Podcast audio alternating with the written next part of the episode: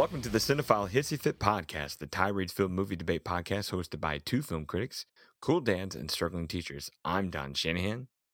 I'm Will J. Jonah Johnson. That's an excellent play on words. I didn't realize you were going there. Nice. We're damn glad to have you folks. Ladies, this ladies and gentlemen, I should say, this is all for tantrum's sake, where shared passions and high fives wash away any place for hate. In the end, we encourage you all to love what you love, but for now, the gloves are off and the hissy fit is on.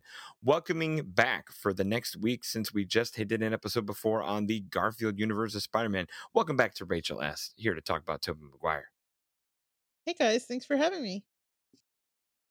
I know it was been the, a hot minute since we talked to you, and it's nice to have you back already this soon to kind of knock out some double episodes on some Spider-Man retrospective. It's true.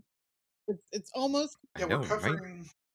We're, we're covering. I mean, at this point, folks, you're in the middle of it. I mean, we've, Mhm. we're co- we've covered the Venomverse. We've covered Garfield. We're going to cover Wire. Um, We got a Holland episode soon, right? Holland's coming up soon, Yeah. and then of course uh, me and Don, uh, not rubbing it into Rachel, but uh, we Oh, we're rubbing no, it into Rachel. We we get to see No Way Home early, so we're going to do that, man. and then have I know. when when I uh, I promise I will not get online and and confirm that Maguire and Garfield show up. Uh, Yeah, don't don't tell me anything. Just give me like a I know. give me like a thumbs up if it's good, and if I'm gonna out, and I'll just I'll I'll get to it when I get to it.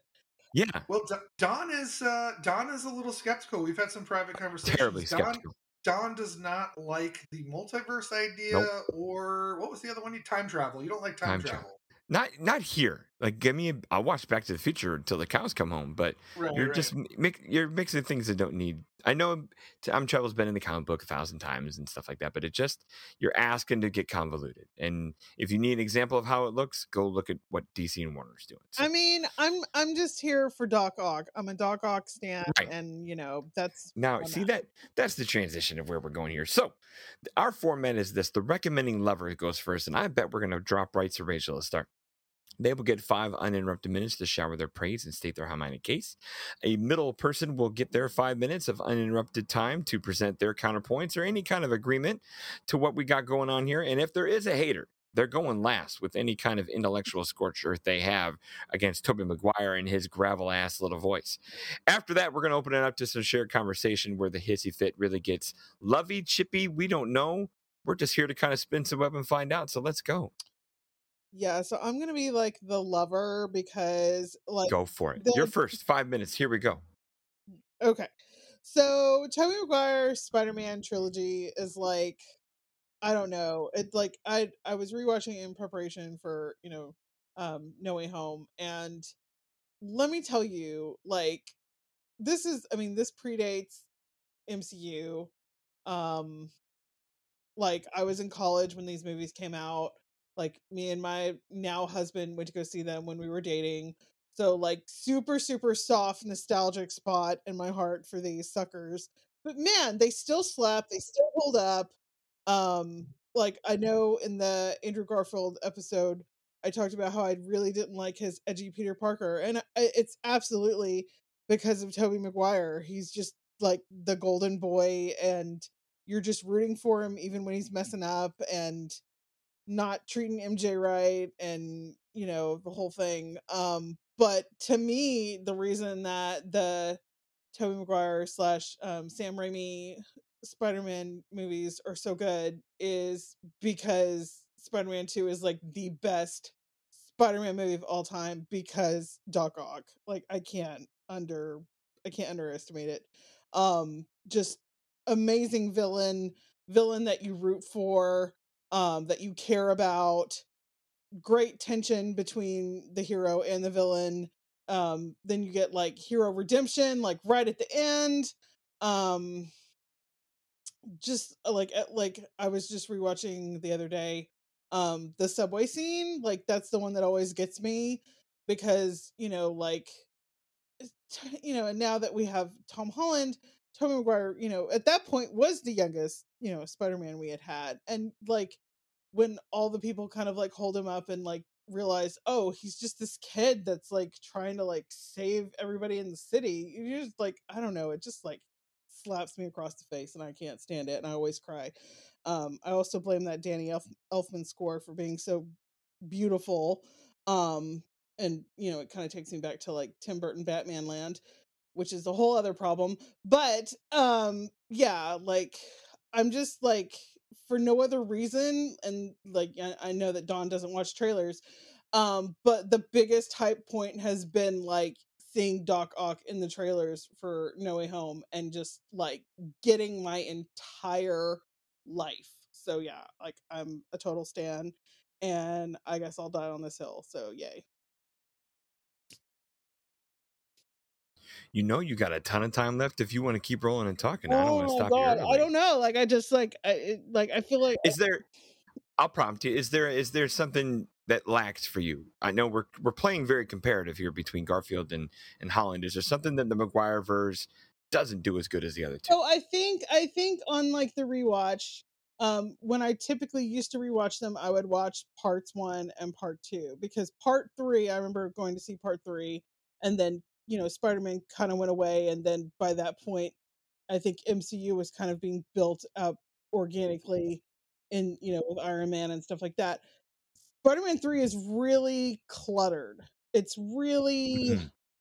well it's got it's got too many things going on the way i always used to say it is like you can you can see the decisions that were being made in boardrooms about which villains needed to be in the movie and why and it always kind of felt like some of the green goblin stuff was too close to the first movie plus you've you know you've kind of you have the stuff going on with harry osborn for a while kind of in the it's kind of in the background of the second movie too um, but you know, you've got Sandman and then you've got Venom and then you've got then you've got comic um Tobey Maguire acting like he's in My Chemical Romance um in that black suit which has you know become you know basically a meme at this point in life um the the the original trilogy is also really memeable which i also just love from a meme perspective but um when I rewatched it this time, it's not that it was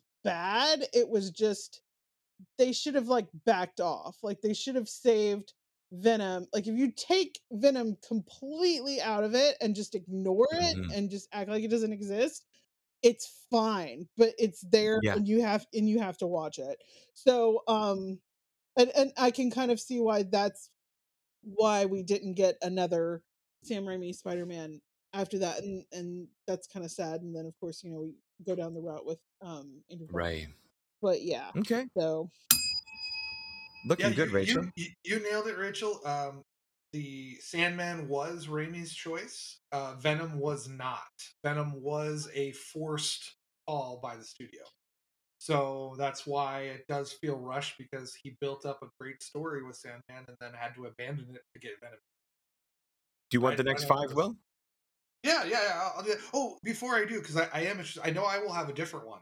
Rachel, Okay. what is your top three rankings of Spider-Man films? oh Ooh, god, we're doing this here. Huh? like okay. like okay. all, like all of them. No, no, just just the just the Raimis. What's the Oh, three? How okay. Um, Sp- Spider-Man, This is easy. Spider-Man two, Spider-Man one, and then Spider-Man three. Yeah, I second that. All right, so that that is how I will lead off. Mm, okay. Um, my The clock starts, man. Fire away. All right, cool. Uh, I didn't have my stopwatch. There we go. Okay, so my rankings are very different. Uh, this will maybe shock many of you, um, but my number one is Spider-Man one. Uh, then I go Spider-Man three, and then I go Spider-Man two. Um, so, and that's not that any of them are bad. I think all three of them are great. Uh, I think Spider-Man two is great. I've noticed, I don't know what it is. I don't know if it's because we live in a post MCU world now where the universes are more connected, but um, I've noticed that a lot of the second movies, a lot of the sequels, direct sequels, have not held up like they used to. Like, I remember back in the day, X Men and X2, like, everyone always went X2.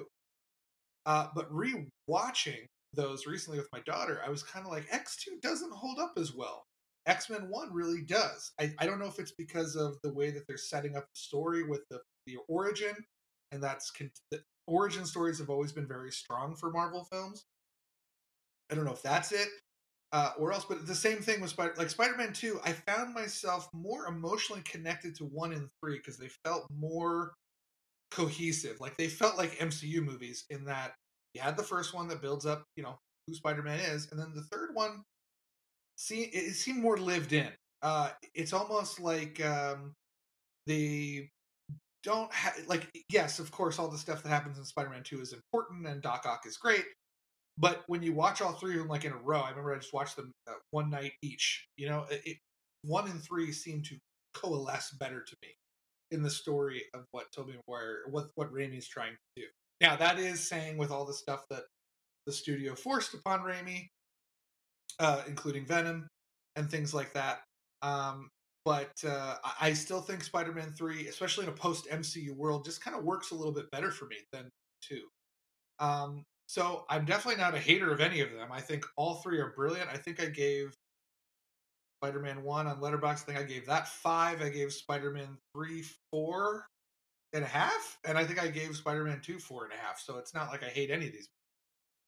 Um, what I like about these, and this is something that uh, does worry me a little bit. I'm not one of these MCU people that thinks that the directors don't have any say on uh, what they direct, but the the Marvel films in general do have a they do have a kind of a house style, just like the comics did. There's a Marvel method, and so sometimes like those personality quirks they can be really under the radar. Like Kenneth Branagh got away with a lot of Dutch angles and weird stuff that they weren't sure what to do with, and of course Taika Waititi got to have his trademark comedy in because that was expecting more of the script. But I think some of these technical directors they either make their own mark on it, like the Russo brothers, who have a very distinctive physical style, or um, they uh, kind of go towards the house style, which I have no problem with. The thing about Raimi is Raimi is a very what I love about the Raimi Spider-Man movies is they are Marvel films, they are Spider-Man films, but they are also Sam Raimi films. Sam Raimi is uh, directing uh, Doctor Strange in the multi in the multiverse of madness, and I, I've heard some criticisms online, mostly from the people who think Marvel is the death of cinema, that think like, well, it'll just look like the same old Marvel thing. It won't be a Raimi film. While I think he'll be tamped down, uh, I don't think that's necessarily bad. I think he's got instincts that will propel that narrative forward. And if anything, I'm going to give him the benefit of the doubt because of the three Spider-Man films he did. Um, I mean, some of the highlighted sequences, you know, are the jump scare in the first one. Uh, my favorite moment. We talk about things being memeable, but I always use the picture of right before Green Goblin gets stabbed by his glider. Like everything stops, and Willem Dafoe goes, "Oh," and then it goes back to the to the fight. Um, and of course, probably the best action sequence, the most Raimi esque sequence in all of Spider Man is Spider Man 2 in the hospital scene. You know, when Doc Ock's, uh, you know, his limbs are coming alive while they're operating on him.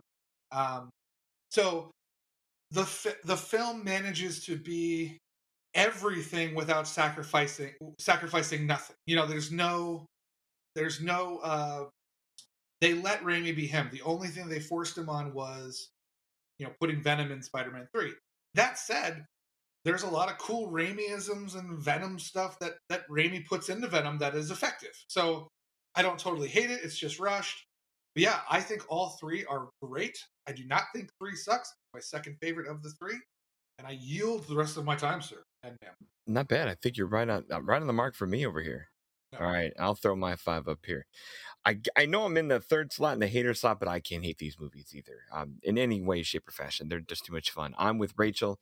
I'm a two, one, three guy, and three for me is a little more distant away than two and one. I just rewatched part one uh, this past weekend, trying to get a little closer to you know uh, rewatching everything in time for for No Way Home. I'm not going to make it, but I'm I at least wanted to get back and see Maguire, and I wanted to get back into, and I will do Spider Man too. I do want to get more of Doc Ock, and I think uh, in the Blu ray disc I got or the 4K set I got, the 2.1 cut is there. So I think there's a little extra character work in there from Molina that I like to do. So, no, I what what I love about this trilogy is the non MCU ness, the that that is Raimi, that it is a street level hero, that it's not Iron Man Jr. We're gonna have this fight when we get to the Holland episodes, but this is a a, a tortured, angsty teen, like kind of like by design and what he's supposed to be, and I appreciate that. Now, is he a whiny puss? No, not not till part three, but uh, he does well with just keeping this as a New York hero doing New York things and not getting too intergalactic and too crazy. My knock is always on the Spider-Man films that but it's also inbred in the comics where you can't remove it is everybody knows everybody and I hate that. You know, you can't it's so difficult in a city of 12 million metropolitan area people that you have the same eight people who are all interrelated that just happen to be superheroes or superhero collateral damage. And I'm like, come on, branch out a little bit. So I can't, I mean, that's, but that's also the comic. I can't knock that. I'll knock it on the global level, but I can knock it on the movie level. I was one of those people who, back in the day in 02, I was skeptical of what Tobey Maguire could do with this. He, he, he looked too old then. He felt too old now at 20. You know, he was 27 then. He's as old as Garfield was when he started as well. And I, he just just doesn't look like an 18 year old kid, which is fine because I think where they get out of high school quick enough that you can make you know make this Spider-Man into a man and it's fine. And Doctor Octopus, right there with Rachel, is easily the best villain that we've had. Uh, in I'll say it just in any of the Spider-Man movies, period, because he just exactly what Rachel said. He he's he's a rootable villain. He's an understandable villain. He's a sympathetic spot. Uh, Molina's performance is right there where there's enough edge to be diabolical, you know, twist like those cigars with those tentacles and all that, but at the same time have some heart behind those eyes, uh, heart behind that menace, which is really appreciable that I like. And yeah, I'm with you. Well, where the Raimiisms is good. You know, it's it's a good, weird little movie. I was in rewatching the first one this weekend, I forgot how much of a body count he's got going. You know, eh, Doctor Octopus is, or I'm sorry, Doctor Green Goblin is killing some motherfuckers, and there's a, you know, a very PG-13 body count there, which I don't know if you could get away with nowadays in a Spider-Man movie, at least eh, a Disney one, and and I and yeah, there's there's enough weirdness there to kind of to, to yeah to push the envelope and be just a little more bracing. Is it still a little much and over the top? I think that's by design as well. I, am not much of a Willem Dafoe fan in general. I think he's chewing all. I go ahead, man. I think he's chewing 800 pounds of scenery in this, where it's just like, hey, I get it, you're maniacal, but turn it down a notch. or what the talking to the mask stuff kind of doesn't work for me. And I know Dafoe can contort himself into anything you want him to be. He's one of cinema's great chameleons. But my goodness, does the man dial it to 12 every time when when an eight is all you need. And I I enjoy what he can do. He's the right kind of guy for this villain. And yeah, for a Raimi film, you want a twisted motherfucker, and I'll and I'll take that. I think Molina, you know, drills it down much better in part two to kind of make something a little straighter, a little bit more believable. Three's just a mess. And I'm one of those people who will call it a mess. And if it's the studio making that mess, then yep, lay, lay blame the studio, and that's fine with me. The angles with Sandman are very good. I think that in a way, they're like a poor man's Doctor Octopus, where you have the eh, same thing. You have kind of a sympathetic villain thing going on there. Still stay street level, which is really good. But yeah, everything about the Venom part, and I hate Topher Grace with a passion. He ruins every movie he's in period. It is the 70s show effect where that entire cast, just about other than about three outliers, ruins every single movie they're in. So fuck Topher Grace, fuck Spider Man 3. The rest are a blast. And I'm looking forward to seeing. I know I've been spoiled enough by all this trailer stuff. I, I'm very okay with seeing Alfred Molina again and see what he could do with something new. My time is up as well. Well, well, I hate Don.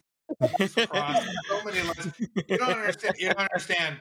So while everyone was freaking out over the, while everyone was freaking out over the "Hello, Peter" in the um, trailer, yeah. I was freaking out because I heard that Dafoe cackle. Yeah, you know. Yeah. And I was freaking out because mm-hmm. now Dafoe Dafoe is not only one of my all time favorite actors, mm. um, uh, but Green Goblin is one of my favorite Spider Man villains. Like I put yeah, him up there. I don't mind that. Yeah, and so I am pumped for Green Goblin. Like I, I, I, I, like Doctor Octopus. Don't get me wrong, but everyone seems pumped for Doc Ock, and I'm just like, Green Goblin's back, baby. Dafoe is back. Yeah, and then you're sitting here, no, like, and you're sitting here saying Dafoe sucks, and I just I, I want to strangle much. you. No, no, no, and like, so, and, and, hold on, hold on. I got to put a timeout for the cause here, and I, so, folks, please enjoy a short announcement from the Ruminations Radio Network, and we'll come back to this combo. The year is 2043. You're playing fantasy football. It is championship week. You're trying to set your lineup and you don't know what to do. Robert Griffin IV and his top target, Will Fuller VI, have carried you all season, but they're facing a London Jaguars team that has the top defense in the league. Your other quarterback is a 66 year old Tom Brady who's playing against the much more manageable Toronto Bengals. So you turn to Nick and Elijah of the 25 Yards Later podcast, a production of Sports Obsessive and Ruminations Radio Network. Be a champion. Listen and subscribe wherever you get your podcasts. Okay, Rachel, you're up. Fire away. What do you got? Okay, yeah, like I, uh, I, I guess I'm like so focused on Doc Ock, I didn't even mention Green Goblin, but like, and I, I think what's great about William Dafoe is like, um, like he always understands the assignment, and I mean, I know you were like, it should be an eight, and he's a twelve, but man, the fact that he's like talking to himself in a mirror and like, Yeah, is it's asking a lot. Uh huh. Whew. I just I, I I I feel like we were so blessed because we got we got this and we got Boondock Saints like within the span of a few right. years, and Yeah. you're just like William Dafoe. Who are you, man? And like, and, and then like, uh, and, like Shadow of the Vampire, and like you know all of his Mhm. other work.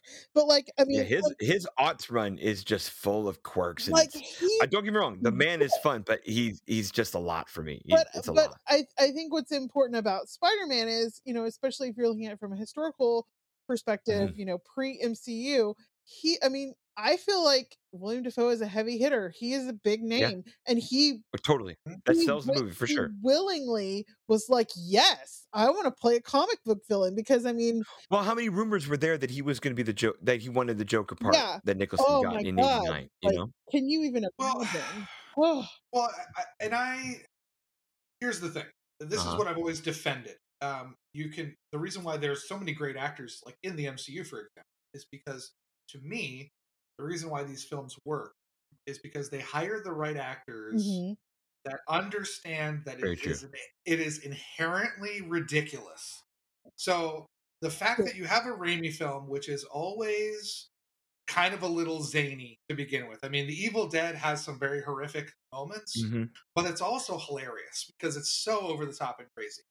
And I like that he brought that to Spider-Man because really, when you pick up, just pick up a random Spider-Man comic from 1987 or something, there is some crazy ass shit going on in those things true. and and I and I love that they didn't try to make it too serious. They just said, you know what, Dafoe, do your thing, buddy. Yeah, Creep Go to twelve. out. Go Yeah. to thirteen. Because in in the end, you see, then you get the difference. You get is you get somebody like uh, what's the guy's name from Chronicle that's in uh, Sp- Dane DeHaan, 2? Dane, Dane DeHaan, yeah. Yeah, what you, what you end up getting is you get this serious emo approach, and then you see a guy with fangs riding around on a glider, and it just Yeah. doesn't work. It's kind of like uh, the other one I think of is um, I think his name is Julian McMahon, who played Doctor Doom in Mhm. the Fantastic Four Yeah, movies. yeah, yeah. Like when you take it too seriously, I agree with that. it becomes patently ridiculous. Sure. I think the reason why this film works, Spider-Man works, and why I still love Green Goblin, even though the it's a Power Ranger costume and it's absurd, Yeah, it's awful is is and that dated as fuck. no, I love it. I, I see I see it on the posters now, and I Yeah. am in love with it. But um, Yeah. but I think it is necessary to go to twelve because otherwise you've literally got a guy named Green Goblin. Okay. I'll You grant I that. I'll mean? grant that. I'll grant that. Well, here, here's my next thing that, and maybe this is what is a weight that holds Goblin down because when he has to be Norman Osborn, it it gets it becomes a drag.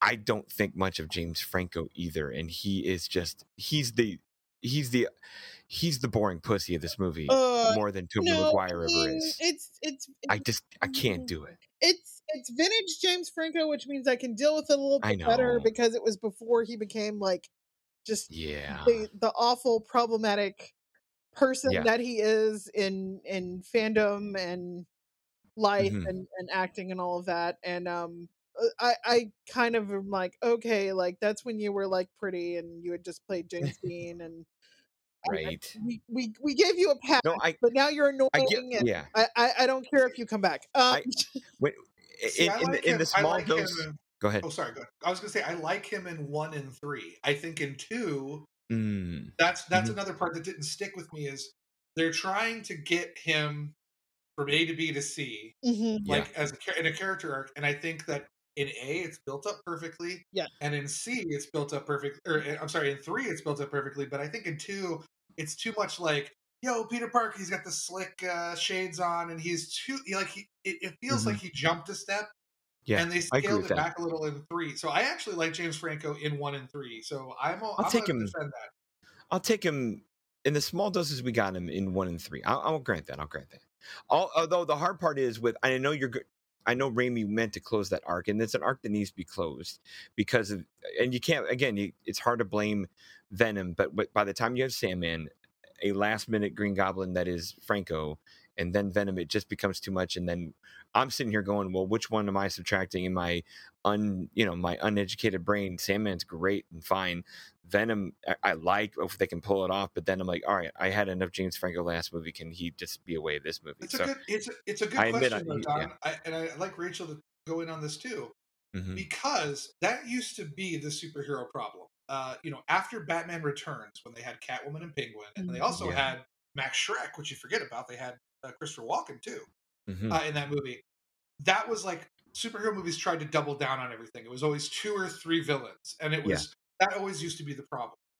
Um, but we're in an age now where you can have something like Infinity War and Endgame, which literally has forty characters in it Yeah. that yeah, doesn't but that's feel bogged down. How do you? What I'm saying is, do you think that like if they made Spider-Man three now, we'd have the same complaints about all the multiple villains and the I'll say- multiple? well. I'll Mm, let Rachel go first, then I'll have an answer here for you. I mean, I think if they made Spider-Man three now, I think Sammy would.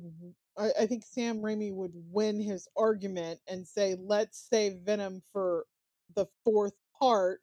But I also think if they were doing it now, they would film like part three and hypothetical part four at the same time, kind of like they did mm-hmm. the Matrix movies. And so it's like then it's kind of like seamless. I feel like Yeah. now That'd be a good. That'd be a cool way doing like it. like I I feel like what was happening back in the studio days then was like okay you filmed one and you put it in the can and okay let's see how it does and so they kind of like felt like they had to put all their cards on the table and then that screwed them over whereas now I think people understand like I mean not not to use Twilight as an example but like Twilight, Yeah. you know, like the last book is like two movies, and it's like as much as I don't like Twilight, at least they gave it like room to breathe and pull in all the elements they felt they needed to do. They did the same thing Mhm. with Harry Potter and you know Deathly Hallows. So Hunger Games too. you know, Hunger yeah, Games. Yeah, yeah. yeah. So like I think the fact that now we've seen successful movie series take the time and break things up and let things be longer and let things develop more organically, I don't think we'd have that problem now. I think it would Mhm. all be just think you- and then Yeah. we'd go into Venom. I think you would still have a problem, and here's the reason why. Like the things you all cite work for how work for work at the size that they are because of their setting. Like Infinity War can be so effing huge because it's a huge story covering galaxies and universes and everything like that. Hunger Games is covering an entire nation ripped by the Hunger Gamesy Donald Sutherland thing. Spider Man, at least in terms of what Raimi did, is just New York City, just a street level hero, just with his issues there. You know what I mean? Yeah. So, and like for just that street level, good old fashioned Spidey, one or two villains is all you need. That's a handful for that guy. So by the time you're tipping in three, and then you're kind of throwing in what is it, James Cromwell and a little Gwen Stacy for fun, and like Yeah. you're really you're you're packing in a ton of stuff that yeah now you're overweighing something for its setting that's the argument i would make where if you were to make spider-man 3 today stay new york and stay street level it's gonna be too much well, if you're making now if it's the spider-man of today that has done infinity war and a thousand things unfortunately and that's my fear coming up with no way home is that you've blown spidey up so damn big because Yeah, he's iron man I'm with you. junior and he's the global huge hero now there's no way you can shrink him down to just new york city just one single problem and now that you've outed his identity the whole damn city's after him let alone every multiverse and dumbass thing where it's just too much for just one guy who should have enough problems from one thing at a time. I, it, it would be too much even today because of the size of the setting. That's Yeah, kind no, of the root of my thing. I think it does come down to execution as well because a lot of people, Very true, even though, very true. even though even though I love Eternals, I thought it was fantastic. Uh, that seems to be one of the chief complaints is that there's too many characters to try to cram into uh, one movie. It's almost like it's almost Eternals is almost like an Avengers movie in that there's like ten characters Mhm. that have to function together, work together, uh, and you have to reach these emotional peaks with them. Um, something like the Avengers, it makes more sense because you gave them all original films. Yeah, So the think- buildup I is done. Yeah. The buildup was done. DC has the same problem. You know, they try Oh to do yes. they try to do um, you know Justice League before they have half the characters having their own movies, and it. But but also at the same time, there is the argument is like, how, why can't a movie stand on its own? You know, so Mhm. I can see both sides of it, but uh, I mean, I, I guess it just depends on how you grasp the material. Um, Yeah. but but uh, yeah, it's it's definitely interesting. I we would not have what we have now without these films, and that's why I, th- I like Spider-Man Three a lot because I feel like it's a very MCU film in terms of its lived-in quality, its universe Mhm. building. I I I, I feel I like think it's I'm an watching- MCU film for the wrong reasons, and it's the ones you brought up where it's too much Oh. shit going on. No, that's and that's fine. Yeah. I don't know if I it's get just 'cause I like that storytelling. I don't know if it's because it, it's it feels like a comic. Like we, I don't know if we talked about this in the um, Garfield episodes, but um, Amazing Spider-Man Two is an atrocious movie, but I love the first like 15 minutes and the last 15 minutes because it feels like a comic book, and I think a lot of Spider-Man Three feels like comic book. It, it, it feels a little bit more like it just gives me more of that vibe. I feel like I'm reading an issue I picked up off the stand and I'm in the middle of a story and there's a lot of drama and it just it just works. For Well, Uh, and- even that story you pick up off the stand doesn't have four and a half villains in it. Come on. well, Unless like, it's an and- annual and, at the like, end of the story. And like keep me honest here, but like Kevin Feige was like an advisor on the Raimi films as well as the Andrew Garfield ones, correct? I was it him or was it Avi Arad? I don't think he was on the Maguire or uh, Garfield films. I don't know, but I know that he was he was he got his start on X-Men in 2000. Yeah, That's right. that's where I know his and he from. was he was involved in Spider-Man. He was involved in um, uh, Fantastic Four, the Ang Lee Hulk. So he So the he, Fox he, def- stuff. he definitely had his his uh, say in a lot of this stuff. I don't think though that he really had any sway on. I don't think so. I I think it's the Sony thing more than anything. Yeah, he Yeah. did have he was an advisor on the Raimi stuff. So because that was when he was he was um, you know building his brand so to speak. Okay. Okay. Yeah. Yeah. I- So it, it what it could have should have here. I I mean I know we have a ton of time left. Well, uh, we can end this whenever we want to. But um, what it could have should have. What does Spider Man Four look like? If anything was allowed to keep going, Oh. I mean, if pie in the sky stuff here. I mean, if it were me, I would have moved Venom to part four, and I would have moved the Gwen Stacy stuff to part four, because you I would have. Yeah, I'm with you there. Keep going. because you know, like the, I I feel like Gwen Stacy was also an element that got shoehorned in, and you Yep. know, it's kind of depending where where you how you feel about Gwen Stacy in the comics and her versus MJ. I'm I'm Team MJ forever, um, no matter who plays MJ, because like MJ is the best. Um, but it, it's kind of like it, it it was given oh God, it was given Peter Parker too many freaking problems in Spider-Man 3. It's like let's fight Yeah. with MJ, let's fight with Harry, let's have like a emo breakdown and then let's dance badly, sing badly, Mhm. hit MJ. Like problematic stuff is happening in Spider-Man 3 for real. Um and then, you know, let's go back to being like normal Peter Parker by the time it's Yeah. all over. Good luck. Um, so I yeah, I would I would take I would literally like slice those things out and be like, okay, put them in like a fourth movie and and go forth and and do that.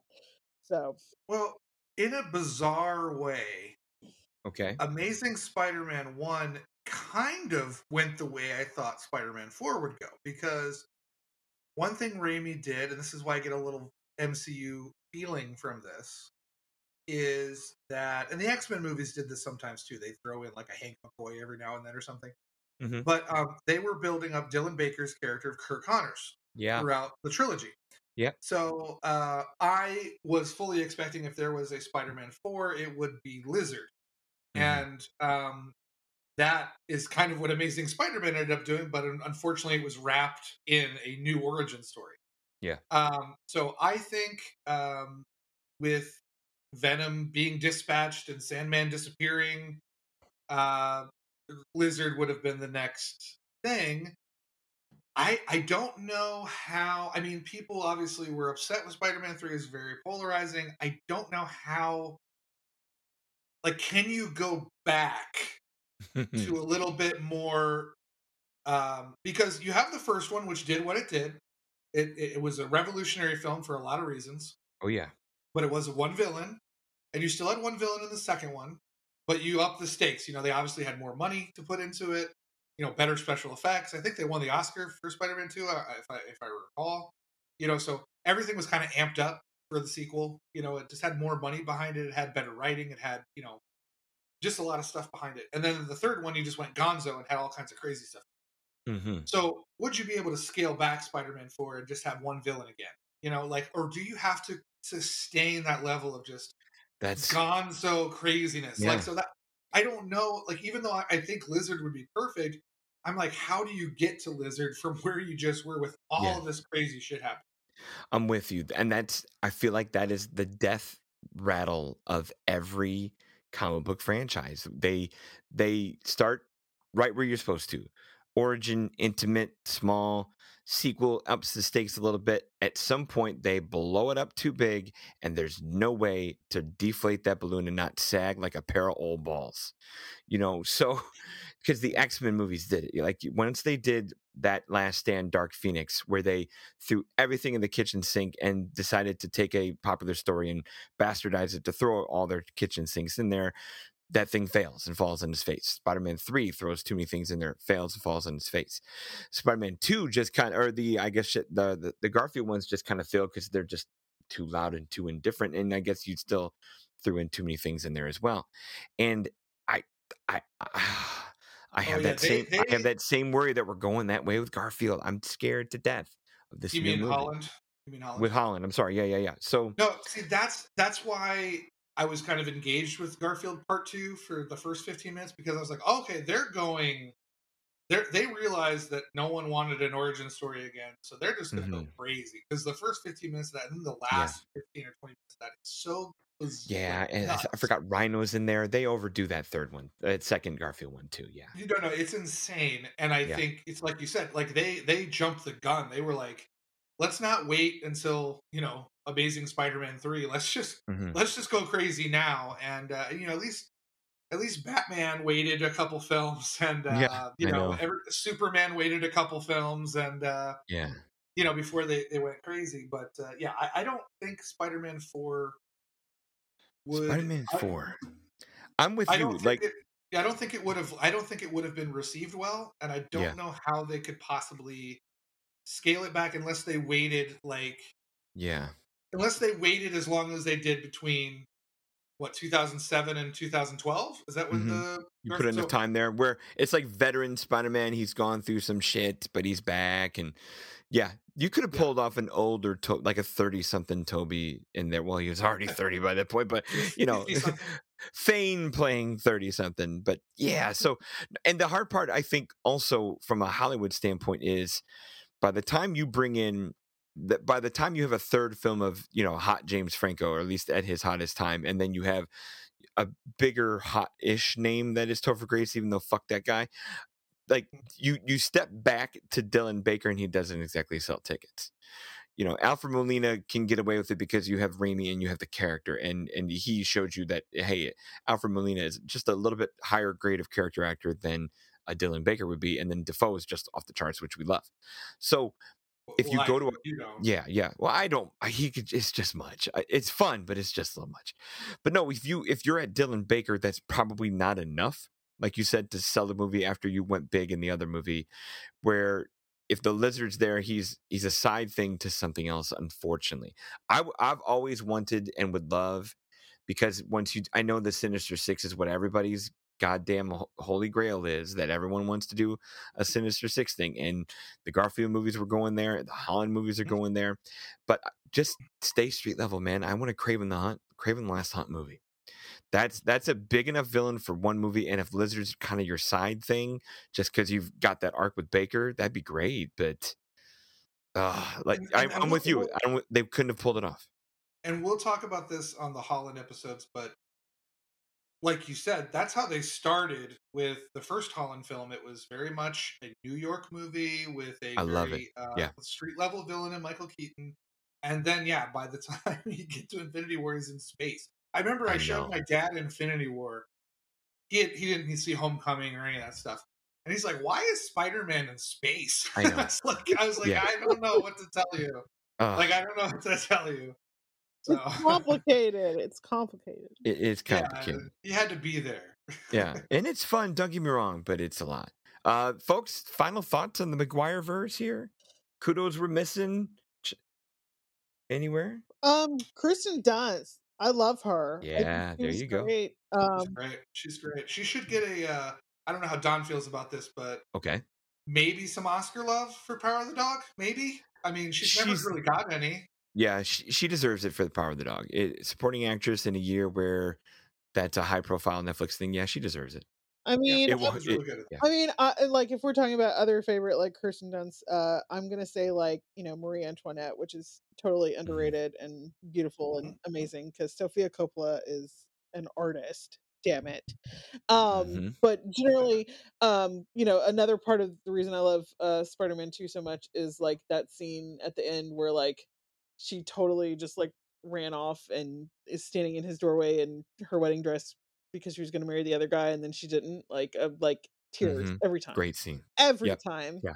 so anyway I tell you, man, Spider Man 2. I, I'm with Rachel where that's Mount Rushmore of comic book movies kind of level stuff, man. It's Yep. just so damn good. I- Everything I about think, it. I think we cannot um, go without the Danny Elfman score yes Yes. um, because I still get tingles. Same here. Spider tingles. I still Yeah. get them. I think that theme is so good. yeah. Um, And especially when you compare it to the Garfield stuff. Like Garfield had Horner come in and kind of doing what Horner does, which is reuse his motifs. Hans Zimmer came in and dubstep the second one, and it just smeared it all over the place. And I love Michael Giacchino. He's a Yeah. very, very good score maker, and he's mm-hmm. got a nice little signature sound with the Holland stuff. But it is not as indelibly just, just all of the feels the way the Elfman Yeah, stuff is. that's been that has been one of the major issues with the Holland stuff is they've never they, they haven't found that sound. I mean, I, I like the They're close. homecoming. I They're like the homecoming theme, yeah, me too. but every trailer for every film that's come out, Homecoming, Far From Home, No Way Home, is always like Spider Man. Spider Man does whatever a Sp-" you know, like they don't Hard like to get away doesn't- from that. Yeah. it doesn't whereas like with the the elfman stuff when that stuff kicks in like if i have that on like random like Mhm. if i'm writing or doing some work and that comes on it's like just like the spider sense pump tingles man It's- Yeah. yeah oh It's indelible. Yeah. You know it's Yeah. Spider Man as soon as you hear it. And it's Yeah. so rare nowadays, especially in MCU, outside of the Captain America theme that kind of morphed to become the Avengers theme. There's not a lot of like, you hear it and you know, like motif numbers out there. And Mhm. yeah, you had have it, to man. be you have to be like a weirdo like me who like loves like Christoph Beck's Ant-Man theme or Yeah, uh, but this the Guardians, yeah, Guardians of the Galaxy theme is pretty cool and Yeah. uh, but no no I know what you mean it's like and that was actually that's actually an MCU problem too is like It you had is. this really great score in Iron Man from uh what's how do you pronounce his name Ramin Oh? Ramin. Uh, yeah, yeah, yeah, yeah. You got it. you had this uh, awesome technical metal like Mm-hmm. metalish score like i don't mean metal like heavy metal i mean like it felt like people constructing things you know like it was like a very Mhm. like metallic score Yeah. and then they just kind of went to nothing in spider-man or uh, iron man 2 and then iron man 3 you had the shane black stuff where it's kind of this peppy Yeah. jazzy kind of thing and it's like yeah. you, don't, you don't have that through line No. the, at the very least, even when Danny Elfman didn't come back for Spider-Man Three, uh, Christopher Young Mhm. basically he added a couple of his own things, but still honored Spider-Man One and Two, so that you Yeah. never lose that theme. X Men was the same way. I X Men agree. had a very consistent theme running throughout. I, I do miss some of that musical consistency. I think it's a level.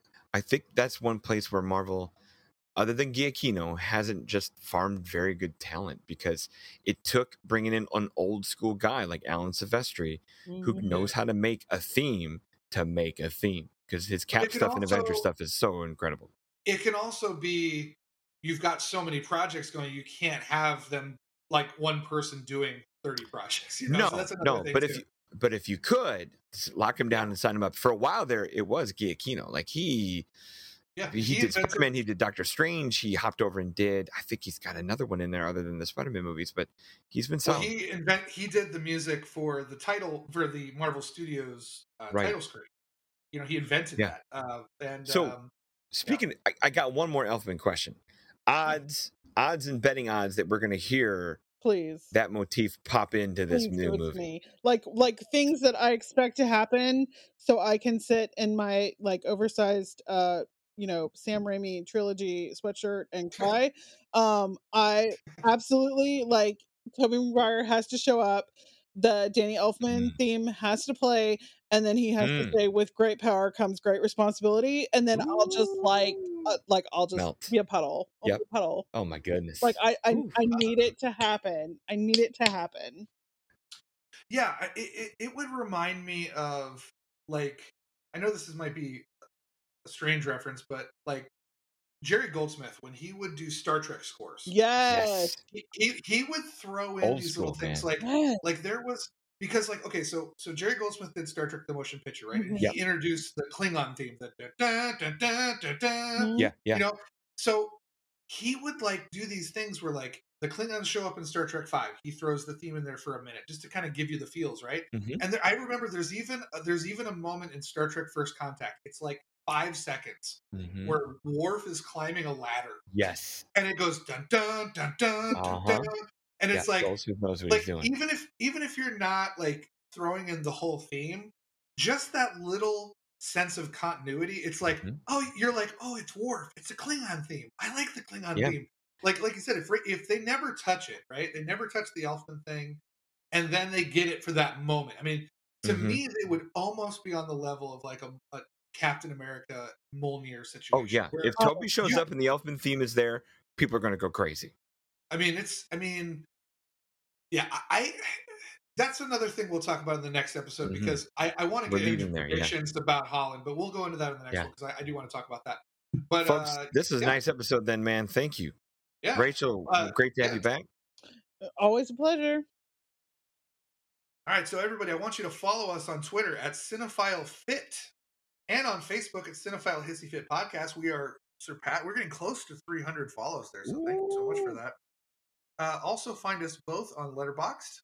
Uh, Rachel, are you on Letterboxd? I am not on Letterboxd. I am behind. Um, I am on Twitter at all back to front. Okay, cool. Because you got to get on Letterboxd. I think you would. I'd love to see your reviews pop up for film because I know that you have very intriguing tastes, and I, I love you. You like me. You go into these moods where you get into like certain film series or types, and then you kind of you kind of binge those, kind of like I do. I Mhm. do the same thing. You got that anyways. Wong Kar Wai binge going on right now that is I did. fascinating. I did every film. Oh wow! Damn, so, if, so if you guys want to see a Wong Kar Wai retrospective on my Letterboxd, go follow me, Will Joe, because I literally watched all 15 of his feature films in the last two weeks. Um, thank you so much for your captive audience and social media participation. Cinephile Hissy Fit is a 25YL media podcast brought to you by RuminationsRadioNetwork.com. Please visit, rate, review, and subscribe. We are also on Rotten Tomatoes, guys. So we help that tomato meter or splat meter, either one, depending. Um, if you enjoyed the show, we have more where that came from. We have more interesting hosts just like Rachel and wonderful guests just like Rachel. I guess I meant to say that in the second part, but whatever. All available on iTunes, Spotify, and anywhere you find your favorite shows. Now get me the Spider Man!